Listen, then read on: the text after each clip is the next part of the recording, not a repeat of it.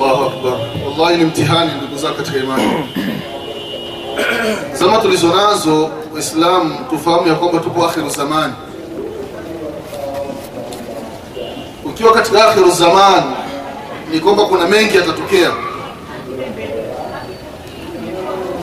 na hili neno la unafiki kwa kweli kwenye ndimi za baadhi ya Waislamu limeenea.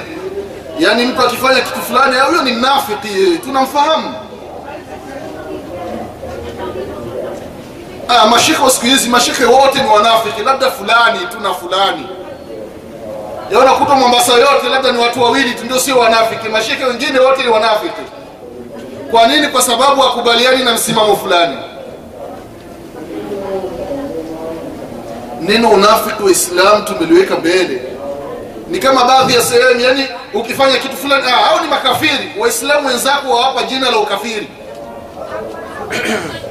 Ndio maana Mtume sallallahu alaihi wasallam akatoa tahadhari kwamba Muislamu unaposema kwamba fulani ni kafiri, Muislamu wenzako unampa sifa ya ukafiri. Hili neno ah, fulani ni kafiri, hili neno lililozungumza Mwenyezi Mungu Subhanahu wa Ta'ala analipandisha mpaka mbinguni. Neno hili linapanda mpaka kwenye mbingu ya dunia. Hili neno baada ya kufika kwenye mbingu ya dunia, hili neno Mwenyezi Mungu analipa uwezo, linaona. Ikiwa yule uliyemwambia kwamba ni kafiri, lile neno linashuka mpaka kwake, anakuwa kweli ni kafiri. Ikiwa sio kafiri, umemzulia alghiba, lile neno linakuja kwako, we ndio unakuwa kafiri. Kwa hiyo unaingia msikitini, unaswali, unafanya nini, lakini mbele ya Mwenyezi Mungu Subhanahu wa Ta'ala wewe ni kafiri muda mrefu. Ulimi Waislamu. Sasa baadhi yetu Muislamu akifanya kitu kidogo, huyo ni kafiri, huyo ni mnafiki. Mashekhi ni wanafiki, mashekhi wa siku hizi. Neno unafiki Waislamu tumeliona kwa kweli ni jambo ambalo ni la kawaida. islam tahadhari kusema haya maneno. Unafiki Uislamu ni sifa ambayo ni kubwa, na katika upande wa sheria unafiki umegawanyika sehemu mbili. Kuna unafiki ambayo unaitwa nifaqi itikadi na nifaqi amali. Nifaqi amali ni sifa ambayo Waislamu wengi zama tulizonazo wanayo. Wenye kwenda umra wana hiyo sifa ya nifaq, wenye kwenda hija wana sifa ya nifaq, wenye kuswali kila siku swala tano, wanafunga Ramadhani wana sifa ya nifaq, nifaqa amali. Kuna nifaq itikadi, hii inamtoa mtu katika Uislamu ambao alikuwa nayo akina Ibn Salul. Sasa nifaqi itikadi wa Islam, nifaq amali wa haimtoi mtu katika Uislamu. Muislamu kusema urongo, kusema urongo ni moja miongoni mwa sifa za wanafiki. Nani kati yetu hajadanganya? Nani kati yetu hajafanya ghish?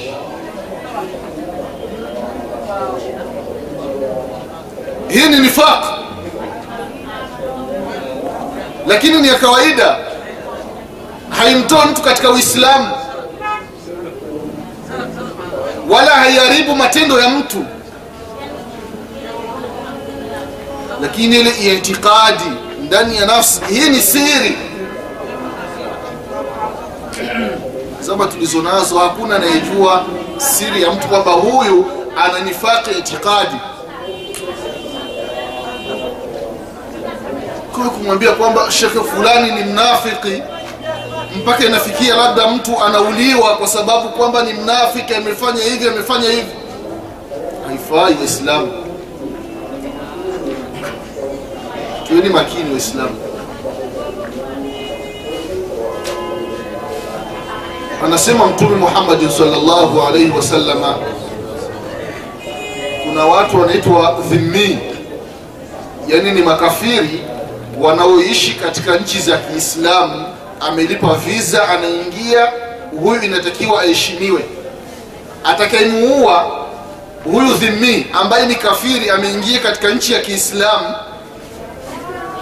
na kwa visa akitokea mwislamu akimuua huyu kafiri anasema mtume sala salama hatoingia katika pepo ya mwenyezi mungu huyu aliyemuua. Itakuwaje wewe mwislamu umuue mwislamu mwenzako kwamba hapana huyu ni mnafiki ngoja tumuue. Hawa mashekhe ni wanafiki ngoja tufanye tahtiki tuwaue.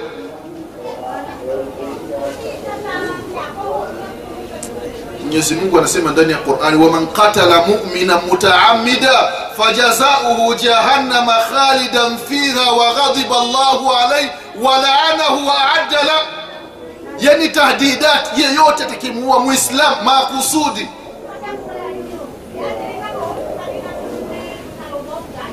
hawezi akaingia katika pepo ya allah subhanahu wataala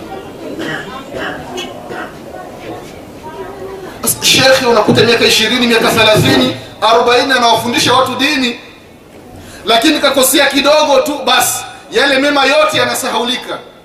Anakuwa ni mnafiki ni mrongo ni sifa zote mbaya apewa.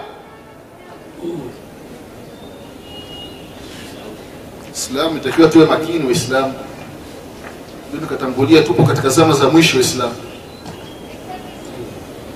zama za mwisho.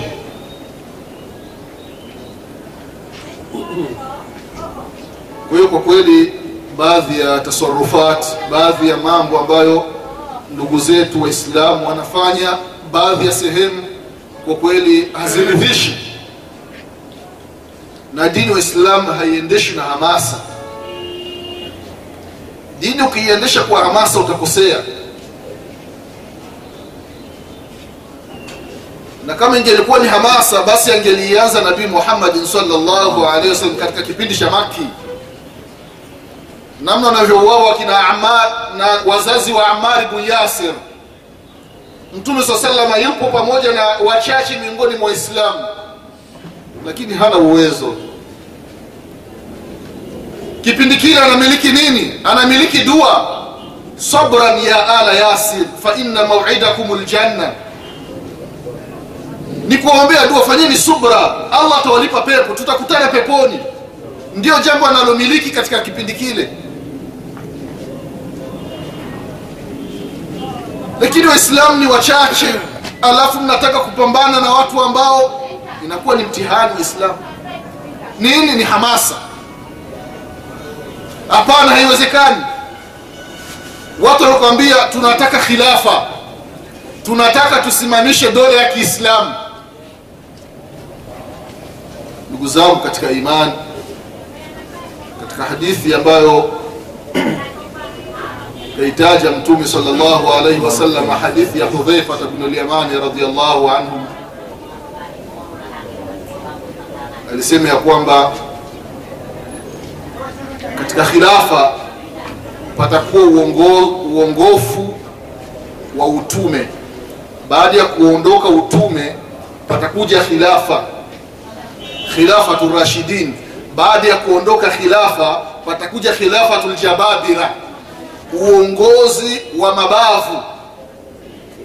Ukifanya tu wauawa ukifanya tu wapigwa baadaye patakuja khilafa nyingine